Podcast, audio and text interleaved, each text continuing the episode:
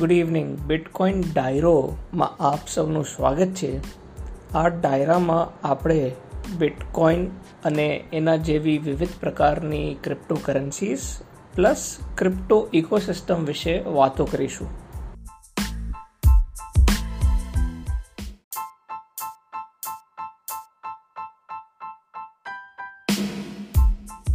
આજના આપણા ગેસ્ટ છે જિનેશ શાહ અને જય Gandhi.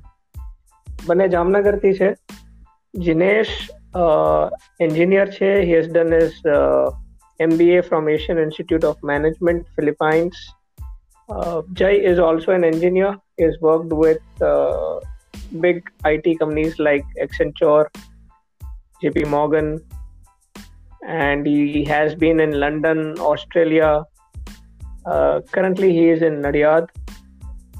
he is one of the few people who has run a node for Monero cryptocurrency.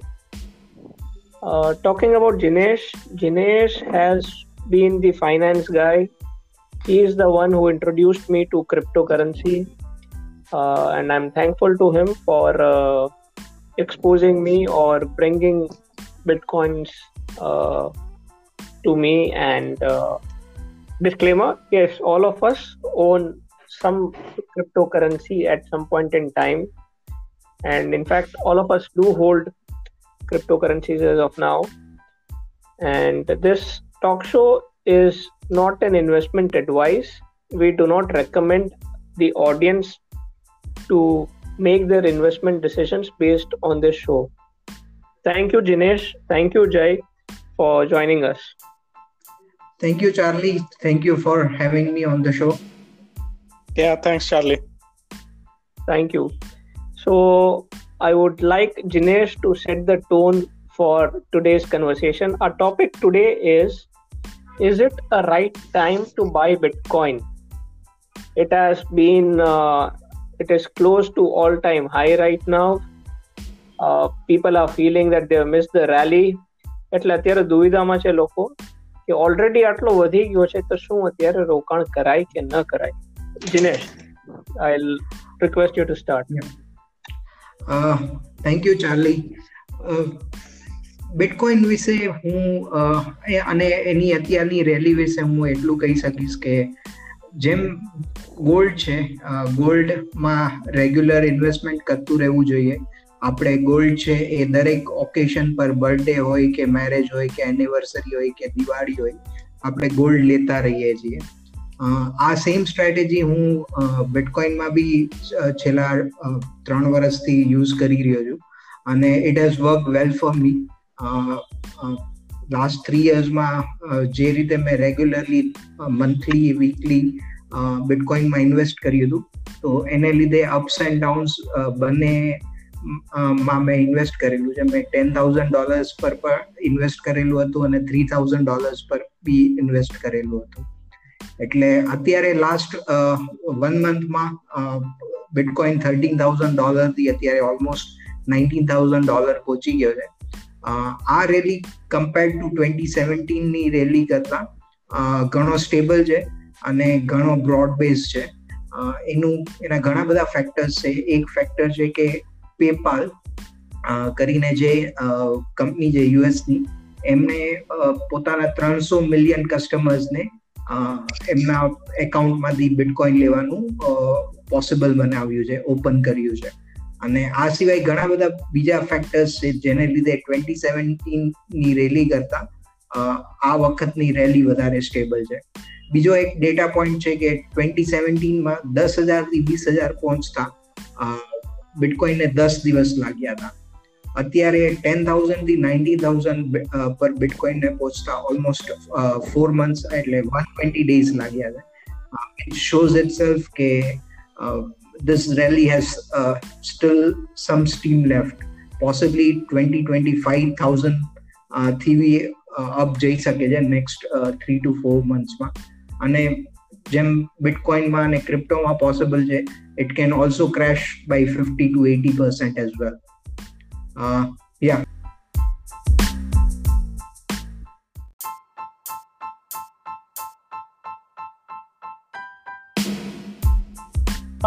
આપણા વ્યુઅર્સને થોડું સમજાવશો કે what does it mean when we say it is a broad based rally સ્ટોક્સમાં તો આપણા દર્શક મિત્રોને કદાચ ખ્યાલ જ હશે કે બ્રોડ બેઝ રેલીનો મતલબ શું થાય?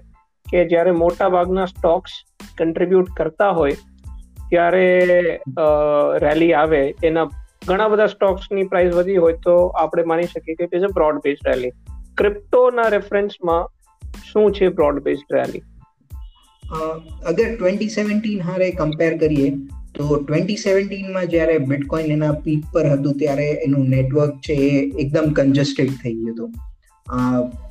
જે ટ્રાન્ઝેક્શન ફીઝ હતી એ લાઈક નોર્મલી સેન્ટ્સમાં ને ફ્યુ વન ઓર ટુ ડોલર્સમાં હોય, એ ઓલમોસ્ટ થર્ટી ફોર્ટી ડોલર્સ જેવી થઈ ગઈ હતી.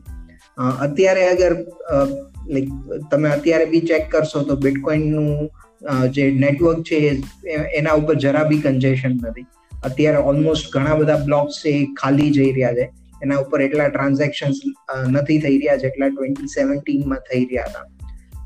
પ્લસ બીજું ટ્વેન્ટી સેવન્ટીનમાં ઘણા બધા કન્ટ્રીઝમાં બિટકોઇન ઉપર રેગ્યુલેશન્સ હતા પ્રોહિબિશન્સ હતા અને ઘણા બધા પ્રોબ્લેમ્સ હતા.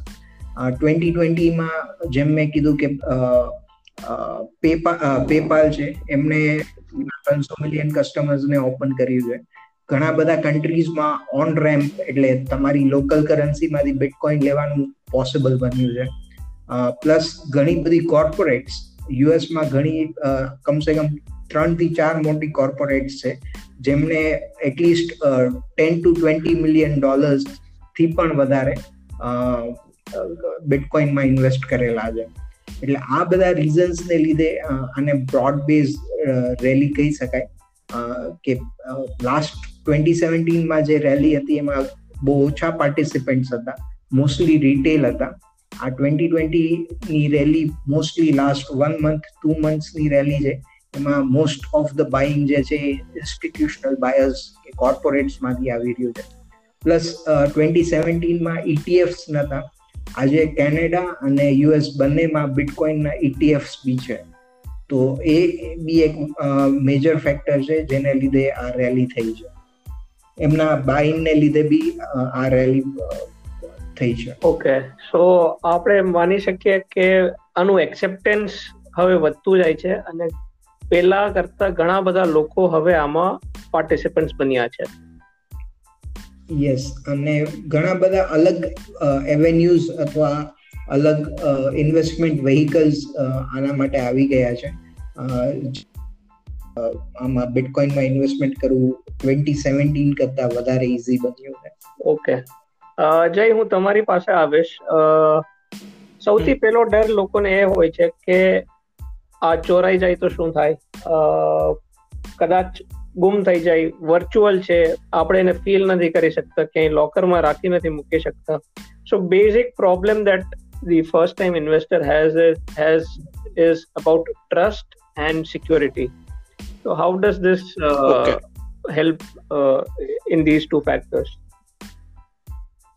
okay આપણે ઘણું બધું ન્યૂઝમાં ને એવી રીતે જોતા હોઈએ છીએ કે આ એક્સચેન્જ હેક થઈ ગયો અને બિટકોઇન કે બીજી ક્રિપ્ટો કરન્સીઝ ચોરાઈ ગઈ અને investor basically lost lot of money તો આમાં છે ને નોર્મલ રિટેલ ઇન્વેસ્ટર્સ જે હોય, એ લોકો એ લોકો પાસે એક જ રસ્તો હોય છે. બિટકોઇન ઓન કરવાનો. They will go to exchange they will buy it અને વન્સ યુ બાય ઇટ જો નાની ક્વોન્ટિટીઝમાં હોય તો તમે એને એક્સચેન્જ ઉપર રાખી શકો છો.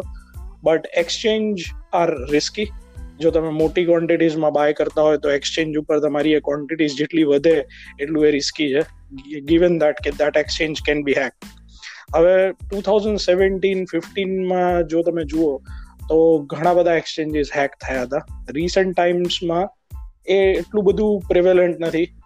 જે કોઈ બી હેક થયા હતા exchange they have learn what sort of hacks they went they implemented it in fact આજે બાયનાન્સની એક અપડેટ હતી લિંકડિન પર, કે એ લોકોનું ટુ થાઉઝન્ડ એટીનમાં જે એટેક થયું હતું, એના માટે એ લોકો two hundred fifty thousand US ડોલર્સનું bounty program declare કર્યું હતું. Whoever gives them the information they'll get two hundred and fifty thousand USD અને આજના અપડેટ પ્રમાણે they have basically able to crack that guy અને Binance has paid two hundred thousand as a bounty એટલે એવું નથી કે, આ તમારા પૈસા ચોરાઈ જશે કે એવું. પણ દેર હેવ બીન કેસીસ કે ભાઈ શું કહેવાય કે investor have lost money because of theft or because of hack હવે આના ઘણા બધા અલગ અલગ વેઝ છે તમારા એસેટને સિક્યોર કરવાના. જેમ કે તમે હાર્ડવેર વોલેટ યુઝ કરી શકો. જેમ કે લેજર છે.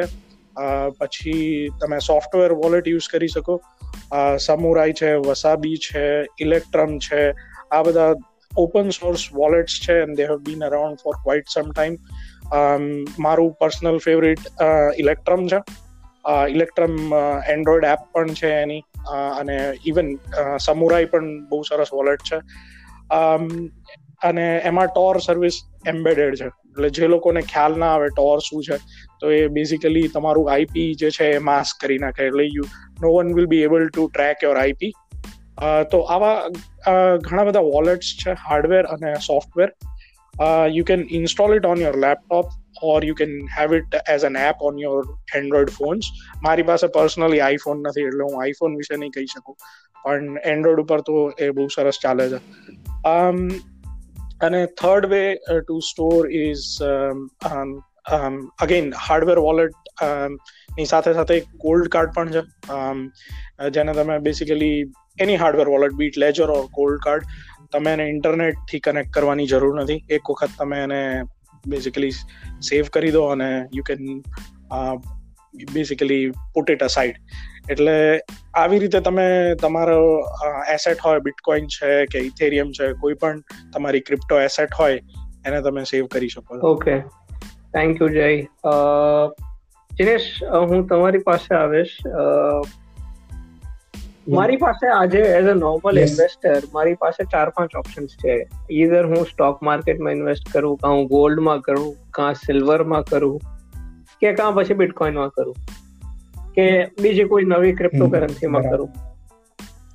તો why should an investor look at cryptocurrency okay basically cryptocurrency no specially bitcoin નો યુઝ કેસ ત્યાંથી આવે છે કે યુએસ ડોલર અને જે યુરોઝ છે એનું બહુ બધું પ્રિન્ટિંગ થઈ રહ્યું છે. યુએસ ગવર્મેન્ટ દ્વારા અને યુરોપિયન સેન્ટ્રલ બેંક દ્વારા એ લોકોનું આ પ્રિન્ટિંગ થઈ રહ્યું છે કોવિડના લીધે ને બીજા બીજા ઇકોનોમિક ક્રાઇસિસને લીધે એટલે ડોલરની વેલ્યુ નીચે જઈ રહી છે અને એની સાથે આપણી ઇન્ડિયન રૂપીની બી વેલ્યુ નીચે જઈ રહી છે એનું કારણ એ છે કે ઇન્ડિયન રૂપીની પાછળ sixty to seventy percent dollar છે અને બાકી twenty to thirty percent gold છે અને આને લીધે ઇન્ફ્લેશન વધી રહ્યું છે. તમે અગર માર્કેટમાં જો ઇવન આપણા આરબીઆઈના અને ગવર્મેન્ટના ડેટા પ્રમાણે ઇન્ફ્લેશન રેટ સેવન પર્સન્ટ છે. અને આપણને જે એફડીમાં ને એમાં જે રિટર્ન મળે છે, એ somewhere around six to seven percent જ છે. એટલે પ્રેક્ટિકલી આપણી જે સેવિંગ્સ છે, એ સેવિંગ્સ ઇરોડ થઈ રહ્યું છે. એનો પરચેઝિંગ પાવર છે એ ધીરે ધીરે ઘટી રહ્યો છે. એટલે આના માટે બેસ્ટ ઓપ્શન ગોલ્ડ અત્યાર સુધી હતું. ઇન્ડિયન્સ બધા ગોલ્ડમાં સેવિંગ્સ કરી જ રહ્યા હતા. પણ ગોલ્ડ બી એક પોઈન્ટ ઉપર બધી સેન્ટ્રલ બેંક્સને એ લોકો એને એની પ્રાઇસને થોડું મેન્યુપ્યુલેટ કરી શકે છે. અને પ્લસ ગોલ્ડ કરતાં અત્યારે બિટકોઇનમાં વધારે પોટેન્શિયલ છે. કેમ કે ગોલ્ડની બધી જ પ્રોપર્ટીઝ બિટકોઇનમાં છે. પણ જે બિટકોઇનની જે મેઇન પ્રોપર્ટી છે કે એને કોમ્યુનિકેશન ચેનલ ઉપર એને કોઈ બી ઇલેક્ટ્રોનિક કોમ્યુનિકેશન ચેનલ ઉપર ટ્રાન્સપોર્ટ કરી શકાય છે. ગોલ્ડને ફિઝિકલી જ ટ્રાન્સપોર્ટ કરી શકાય છે. ગોલ્ડના ફિઝિકલ ફોર્મ્સ ડિજિટલ ફોર્મ્સ છે ઇટીએફ છે સોવરિન ગોલ્ડ બોન્ડ છે. પણ એને એક કન્ટ્રીથી બીજી કન્ટ્રીમાં આપણે નથી મોકલી શકતા. જ્યારે બિટકોઇન છે, એને કોઈ બોર્ડર્સ કે કોઈ જ્યુરિસ્ડિક્શનની લિમિટેશન્સ નડતી નથી.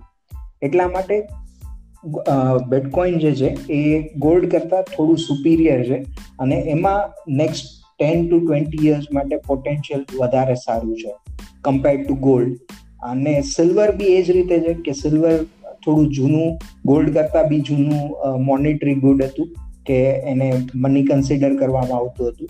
એટલે સિલ્વર થોડું આઉટડેટેડ થઈ ગયું, પછી અત્યારે લાસ્ટ સો દોઢસો વર્ષથી ગોલ્ડ હતું. અને પછી Next I think ten twenty years માટે બિટકોઇન નું એડોપ્શન વધારે થશે જય Jinesh mentioned a point about uh, hmm. price manipulation possibility we know that it happens in case of stocks uh, Jinesh said it can also happen in gold બિટકોઇનમાં શું લાગે I mean ક્રિપ્ટોમાં શું લાગે છે can there be price manipulation network safety કે નેટવર્કના શું શું, એમાં ઇનબિલ્ટ શું મેકેનિઝમ્સ છે જે લોકો માટે ફાયદાકારક છે? બે પ્રશ્ન છે. એક તો પ્રાઇસ મેનિપ્યુલેશનની પોસિબિલિટીઝ અને ઇનબિલ્ટ એવા શું મેકેનિઝમ્સ છે જે ઇન્વેસ્ટર્સ ને પ્રોટેક્ટ આપણે કદાચ પ્રોટેક્શન તો ના કહી શકીએ, પણ ફૂલ પ્રૂફ કઈ મેકેનિઝમ્સ હોય આ ઇકોસિસ્ટમમાં ઓકે હું તમારો બીજો જે ક્વેશ્ચન છે ચાર્લી એ પહેલા આન્સર કરીશ.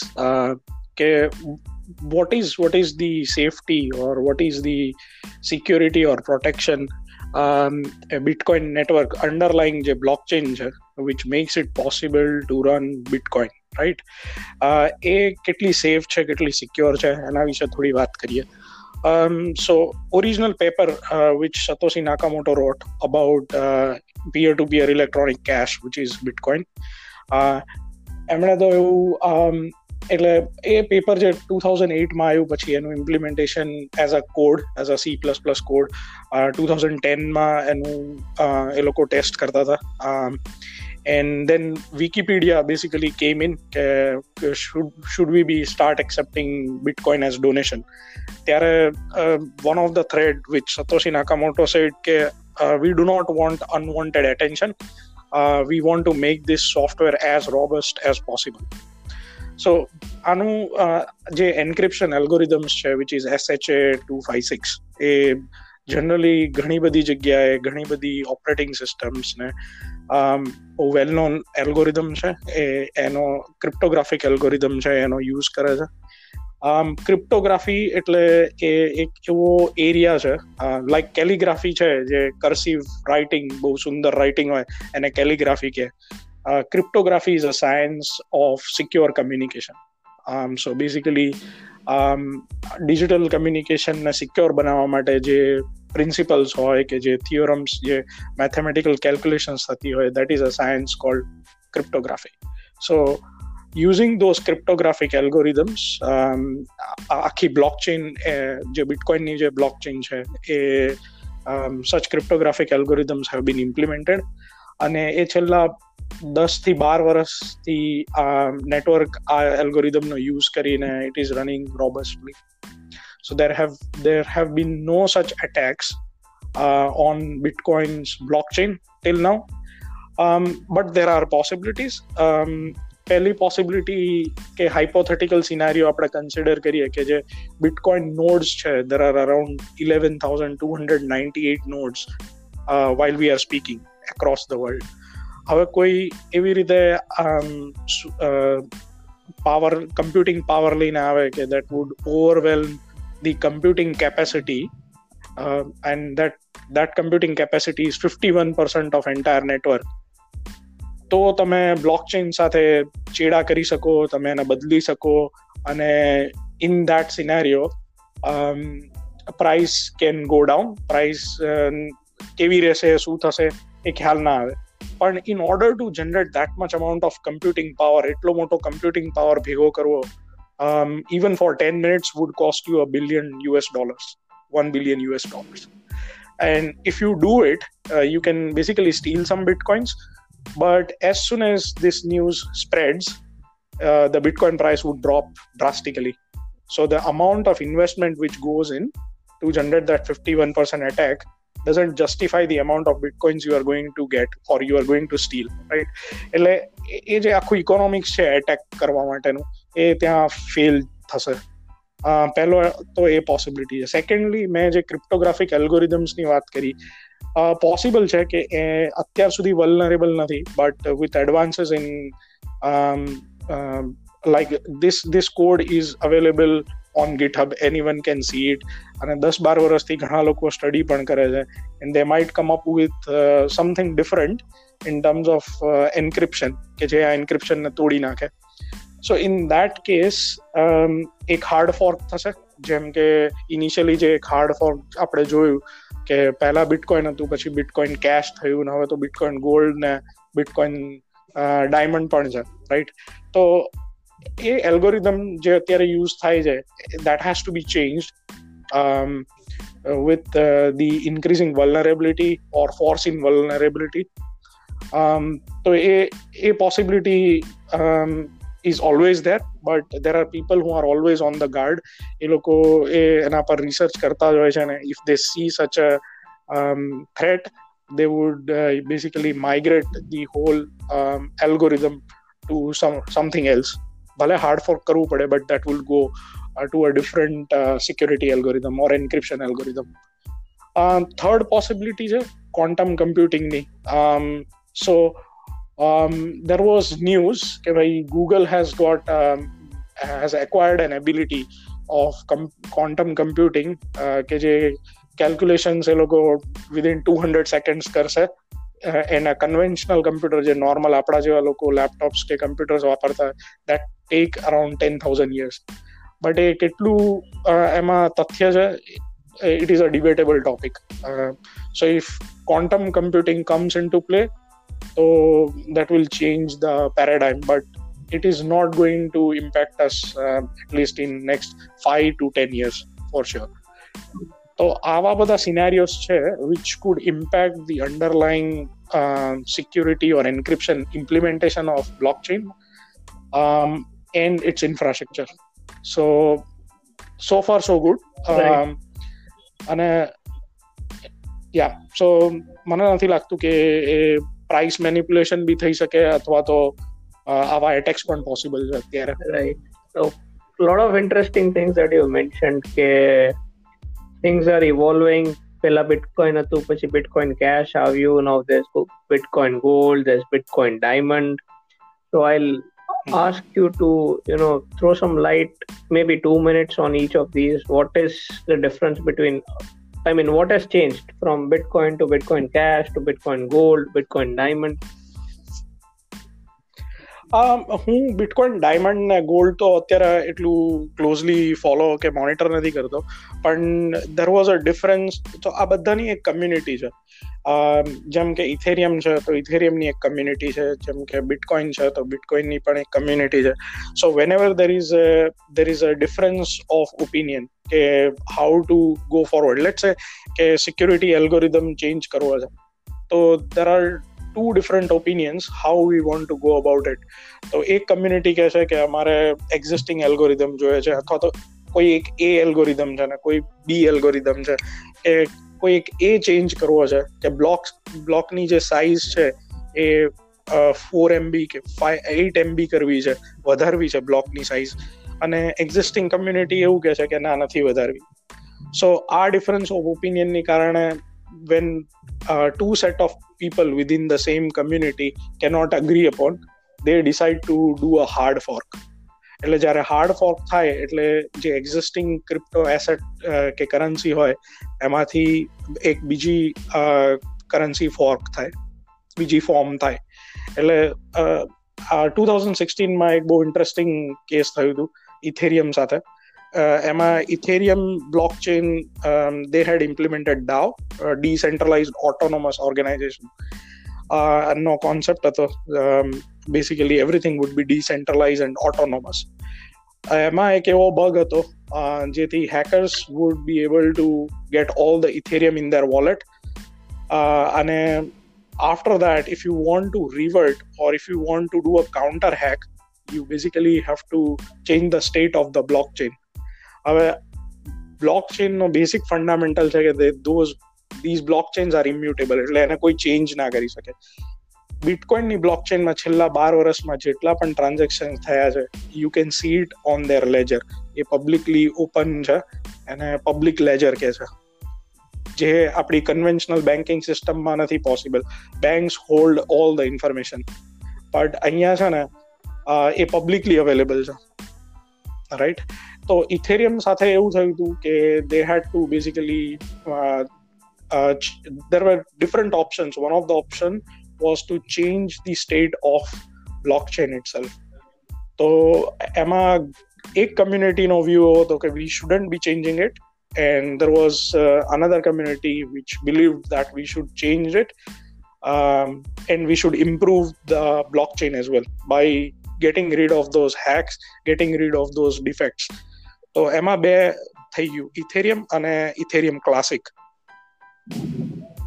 રાઈટ ઓકે તો એવી રીતે જ્યારે પણ ડિફરન્સ ઓફ ઓપિનિયન હોય કમ્યુનિટીમાં ત્યારે એ લોકો generally they go about fork right yes Janesh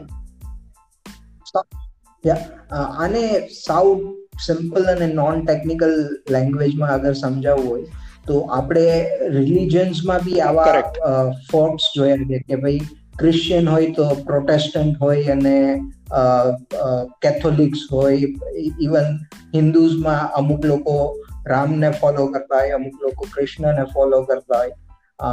તો સેમ આ ક્રિપ્ટો કોમ્યુનિટીમાં બી થઈ રહ્યું છે કે જ્યાં જ્યાં ડિફરન્સ ઓફ ઓપિનિયન થઈ રહ્યા છે, તો ત્યાં ત્યાં એની અલગ કોમ્યુનિટી બની રહી છે ને એની અલગ ઇકોસિસ્ટમ બની રહી છે.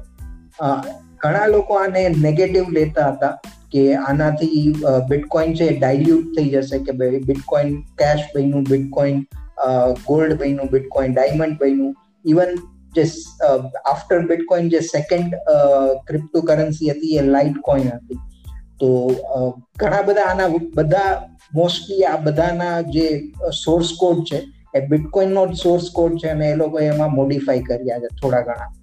તો આને લીધે એકચ્યુઅલી બિટકોઇન વીક પડવાને બદલે વધારે સ્ટ્રેન્થન થયું છે.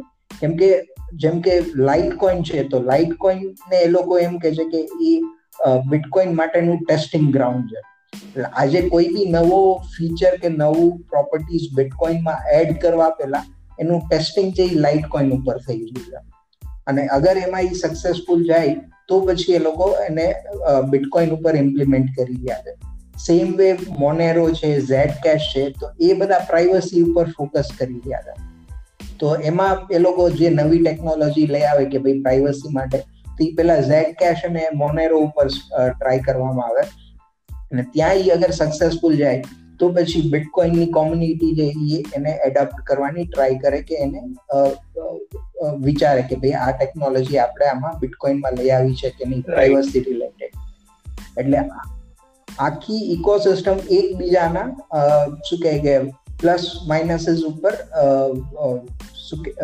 ઇમ્પ્રુવ કરી રહી છે ક્વાઇટ ઇન્ટરેસ્ટિંગ અને I request Jinesh you to throw some light on Monero in maybe maybe two minutes or three minutes.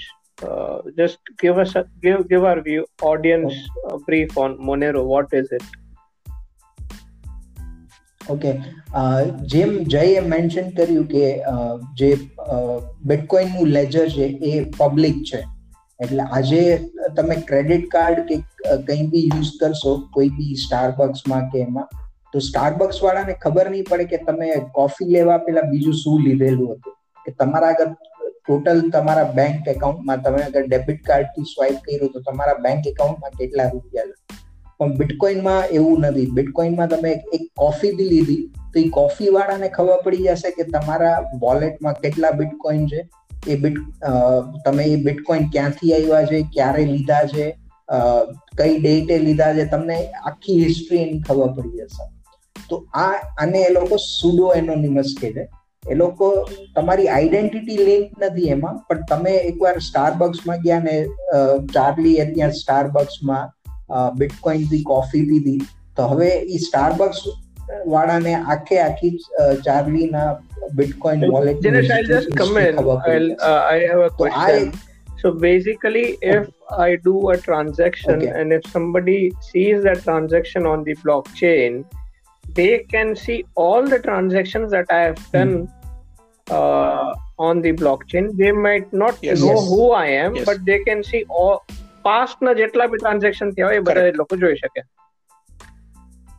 Correct exactly એટલે એ સુડો એનોનિમસ છે પણ અગર જો ભૂલથી તારી સુડો એનોનિમસમાં આઈડેન્ટિટી રિવીલ થઈ ગઈ કે તું સ્ટારબક્સમાં ગયો અને સ્ટારબક્સ નો જે કાઉન્ટર ઉપર માણસ હતો એ તને આઈડેન્ટિફાઈ કરી લે કે ભાઈ this is Charlie X Y Z તો એ તારી આખી હિસ્ટ્રી ખબર પડી શકે છે.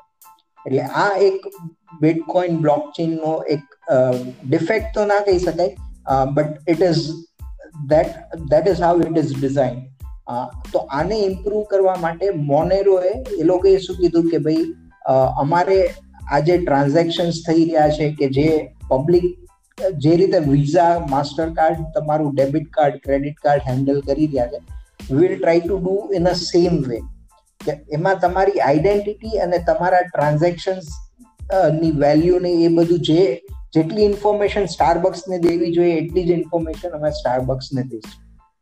અને એના માટે એ લોકોએ એન્ક્રિપ્શન ને અલગ અલગ ક્રિપ્ટોગ્રાફી યુઝ કરીને એ લોકો એને સિક્યોર કરવાની ટ્રાય કરી રહ્યા હતા. અને બિટકોઇન કરતા મોનેરો અને ઝેડ કેશ છે એ બંને ઘણા સિક્યોર છે. મોનેરો ની જે ચેઇન છે બ્લોક ચેઇન છે એના એનાલિસિસ માટે યુએસનું ઇન્કમ ટેક્સ ડિપાર્ટમેન્ટ છે.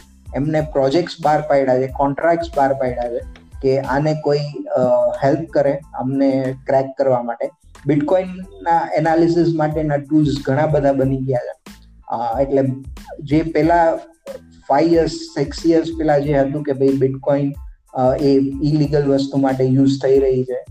એ હવે પોસિબલ નથી. યુએસ ગવર્મેન્ટ આગળ એવા ટૂલ્સ આવી ગયા છે કે જેનાથી એ લોકો એટલીસ્ટ બિગ લેવલના ક્રાઇમ્સ છે એ રોકી શકે છે. પણ હજી સુધી મોનેરો માટે એ પોસિબલ થઈ શક્યું નથી. મોનેરો અને એડ કરું. હા. મોનેરોમાં અત્યારે કેવું છે કે ઘણા બધા એક્સચેન્જીસ તમને છે ને ફિયાટ કરન્સીમાં ટ્રાન્ઝેક્શન ફિયાટ કરન્સી એટલે કે આપણું આઈએનઆર છે, કે યુએસડી છે, કે ઓસ્ટ્રેલિયન ડોલર્સ કે કેનેડિયન ડોલર્સ વોટ એની સાથે તમારું you can buy it but you will have to disclose your identity એટલે તમારે પૂરેપૂરું કેવાયસી કરવું પડશે if you want to buy it from exchange otherwise those exchanges can get their licences cancelled કેમ કે એનું એન્ક્રિપ્શન હજી સુધી યુએસ ગવર્મેન્ટ પાસે there are no ways to back track or there is no back route from which they can enter in એટલે મોનેરો ને એ બધું થોડું સેન્સિટિવ છે અત્યારે okay Right, I think this is an interesting thing. We should have a separate session on Monero and Zcash and uh, such things. Uh, now, coming to the point, point is uh, what is the outlook for Bitcoin? Jinesh, would you like to take it up?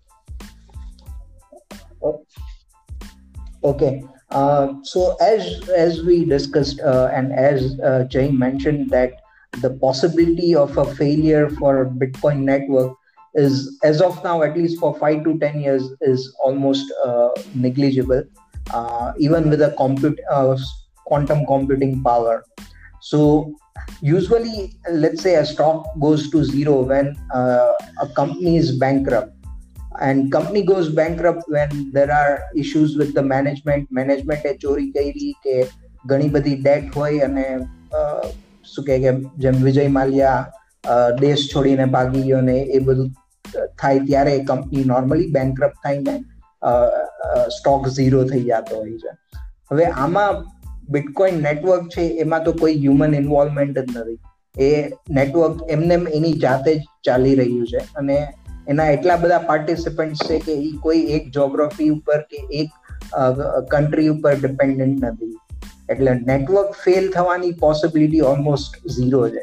Price કદાચ up and down થઈ શકે. ઘણા લોકોએ credit card ઉપર bitcoin લીધા હોય ને દસ વીસ ટકા કે ત્રીસ ટકાનું કરેક્શન આવે તો એ લોકો સેલ કરવા માટે પણ જે રીતે જયે કીધું કે ભાઈ બિટકોઇનની એક કોમ્યુનિટી છે, તો એ કોમ્યુનિટીમાં ઘણા બધા એવા લોકો છે કે જે આને છેક સુધી એન્ડ ટુ એન્ડ જોવા માંગે છે, આને સક્સેસ બનાવવા માંગે છે. એટલે ઇવન અગર સમજો કે પ્રાઇસ નેક્સ્ટ થ્રી મંથ્સમાં ક્રેશ થઈ જાય twenty thousand to ten thousand dollar તો there are people who are going to buy it અને એ જે બધા બાયર્સ છે, એ લોકો આને જે રીતે જઈએ કીધું કે કોલ્ડ સ્ટોરેજમાં મૂકી દે છે કે એ લોકો બાય કરી અને એને કમ્પ્લીટલી ઓફલાઈન કરી દે છે કે જે કોઈ દી માર્કેટમાં આવશે જ નહીં સેલ કરવા માટે. અને પાછી સપ્લાય ઓછી થઈ જશે અને પેપાલ ને એ બધાના જે યુઝર્સ હશે, અગર એ આનો યુઝ કરતા રહેશે આની સુપિરિયરિટી છે જ. આજે તમારે ડોલર કે કોઈ બી અમાઉન્ટ એક કન્ટ્રી બીજા કન્ટ્રી મોકલવી તો ઇટ ઇઝ વેરી ડિફિકલ્ટ એમાં સ્મોલ અમાઉન્ટ હોય વન થાઉઝન્ડ રૂપીઝ હોય કે ટુ થાઉઝન્ડ રૂપીઝ હોય. તો it is next to impossible to send it through banks એ એકદમ એક્સપેન્સિવ છે અને ટાઈમ કન્ઝ્યુમિંગ છે. પણ બિટકોઇન થ્રુ તમે હજાર રૂપિયા હોય, પાંચ હજાર રૂપિયા તમે આરામથી કોઈ બી એક કન્ટ્રીથી બીજી કન્ટ્રીમાં કે ઇવન વિધિન સ્ટેટ તમે મોકલી શકો છો. એટલે એનો યુઝ તો ચાલુ જ રહેશે. નેટવર્ક ફેલ થવાના પોસિબિલિટીઝ ઓછા છે. એટલે પ્રાઇસ ઉપર નીચે થતી રહેશે. પણ નેક્સ્ટ ટેન યર્સમાં મને નથી લાગતું કે આમાં કોઈ પ્રોબ્લેમ આવે. અને અગર જો યુએસ ગવર્મેન્ટ અને યુએસ ફેડ અને ઈસીબી ને એ બધા ડોલર્સ અને યુરોઝ પ્રિન્ટ કરતા રહ્યા તો ગોલ્ડની સાથે સાથે બિટકોઇન બી ઉપર જતો જ રહેશે. જય મને એક વિચાર આવ્યો કે આઈ એમ અઝ્યુમિંગ બહુ બધું માઇનિંગ ચાઇનામાં જ કોન્સન્ટ્રેટેડ છે. Correct me if I am wrong અને માની લો કે એવું એક સિંગલ લોકેશન હોય જ્યાં વધારે કોન્સન્ટ્રેશન હોય માઇનિંગનું અને એ જગ્યા ઉપર કદાચ અર્થક્વેક આવે તો શું થાય? ચાઇનામાં okay China is considered world factory right એટલે એના જે કોન્સિક્વન્સીસ હશે એ ખાલી બિટકોઇન માઇનિંગ ને જ નહીં થાય. There be lot of areas which will get impacted straight away અને કોઈ પણ આઈટી ડેટા સેન્ટર હોય કે કોઈ પણ આઈટી ઓપરેશન હોય, એ લોકોનું જ્યારે આટલું મેસિવ સ્કેલ ઉપર જો તમે માઇનિંગ કરતા હોય કે ઇવન ઇન ઇન્ડિયા ઇન્ફોસિસ કે વિપ્રો કે ટીસીએસ કે, એ લોકોની મલ્ટિપલ સાઇટ્સ હોય. સો મલ્ટિપલ ડેટા સેન્ટર્સ પણ હોય. બટ એટલે એ લોકોનું કેવું છે કે એક સિંગલ પોઈન્ટ ઉપર એ લોકો આખી માઇનિંગ એક્ટિવિટી જનરલી ના કરતા હોય. સિવાય કે મીડિયમ સ્કેલ કે સ્મોલ સ્કેલ ઉપર કોઈ કરતું હોય તો એ અલગ વસ્તુ છે. Secondly China use to be a big player in mining પણ હવે થોડું શું કહેવાય કે એ ડિસેન્ટ્રલાઇઝ એટલે કે વહેંચાઈ રહ્યું છે. હા એનું પ્રિડોમિનન્સ જે હતું પહેલા, કે fifty to fifty five percent of mining use to happen in China હવે થોડું થોડું Kazakhstan government Kazakhstan has got of got lot of oil and natural gas reserves any government is bitcoin mining friendly એ લોકો ઘણા બધા initiatives government પોતે initiatives લઈને આવી રહી છે કે bitcoin mining should happen from Kazakhstan પછી અર્મેનિયા એ ત્યાંની government has launch program to attract load of crypto mining એ લોકો પાસે પણ ઘણા એનર્જી રિઝર્વ્સ છે so mining will happen at a place where there is load of energy reserves and good climate like climate ઠંડુ હોય તો you will need less power for cooling there is a small country called Iceland ત્યાં પણ ઘણું બધું mining થાય છે. They have got huge mining farms તો although it's a good question પણ મોર ઓર લેસ આ હવે થોડું સ્કેટર્ડ થતું જાય છે માઇનિંગ એટલે મને નથી લાગતું કે એ એટલો બધો મેજર રોલ પ્લે કરશે. Right right okay so I think we had an interesting conversation. Uh, so the takeaway for today, I think for our viewers would be uh, treat this asset as a long-term asset. Uh, if you want to speculate, speculation કરવું જ હોય તો you identify તમે એક amount નક્કી કરી શકો કે આટલા રૂપિયા પછી એ રીતે જ માનજો કે તમે બીજી કોઈ પણ એસેટમાં જેમ સ્પેક્યુલેશન કરતા હશો એવી જ રીતે આમાં પણ વોલેટિલિટી રહેશે though we do not try to give investment advice but I guess તમે વ્યુઅર્સને ઘણું બધું આજે જાણવા મળ્યું હશે ઘણા બધા પ્રશ્નો બી હશે તો તમારા કોઈ પ્રશ્નો હોય તો તમે અમને વોઇસ નોટ વોઇસ મેસેજ આ પોડકાસ્ટમાં મૂકી શકો છો we will try to come up with episodes and answers on the questions that you have. If you have liked the podcast, please share it with your friends. Thank you, Jay. Thank you, Jinesh. Uh, we look forward to you guys uh, Thank you. once again, and we'll Thank- keep doing this. Thank, Thank you, Charlie. guys. Thank you, Charlie. Thank you, Jinesh. Thank Thank you. you. Bye.